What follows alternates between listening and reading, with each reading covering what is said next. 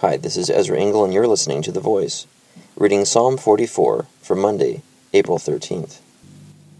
We have heard with our ears, O God, our fathers have told us, what you did in their days, in days long ago. With your hand you drove out the nations, and planted our fathers. You crushed the peoples, and made our fathers flourish. It was not by their sword that they won the land, nor did their arm bring them victory. It was your right hand, your arm, and the light of your face, for you loved them. You are my King and my God, who decrees victories for Jacob. Through you we push back our enemies. Through your name we trample our foes. I do not trust in my bow. My sword does not bring me victory. But you give us victory over our enemies. You put our adversaries to shame. In God we make our boast all day long, and we praise your name forever. Selah. But now you have rejected and humbled us. You no longer go out with our armies. You made us retreat before the enemy, and our adversaries have plundered us. You gave us up to be devoured like sheep, and have scattered us among the nations. You sold your people for a pittance, gaining nothing from their sale. You have made us a reproach to our neighbors, the scorn and derision of those around us. You have made us a byword among the nations the people shake their heads at us.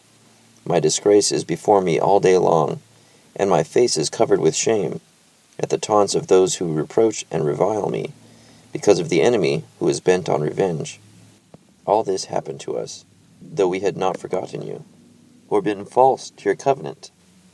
Our hearts had not turned back, our feet had not strayed from your path. But you crushed us, and made us a haunt for jackals and covered us over with deep darkness. If we had forgotten the name of our God, or spread out our hands to a foreign God, would not God have discovered it, since he knows the secrets of the heart? Yet for your sake we face death all day long. We are considered as sheep to be slaughtered. Awake, O Lord! Why do you sleep? Rouse yourself. Do not reject us forever. Why do you hide your face and forget our misery and oppression? We are brought down to the dust. Our bodies cling to the ground. Rise up and help us. Redeem us because of your unfailing love. Psalm 44. So David writes about the history of the fathers of his ancestors who God had given victory to, not because of the strength of their arm or their hand, but because of his strength. But now they have been defeated by their enemies and they're being ridiculed, and yet they didn't turn to another God or anything like that, and so they're very confused about this turn of events.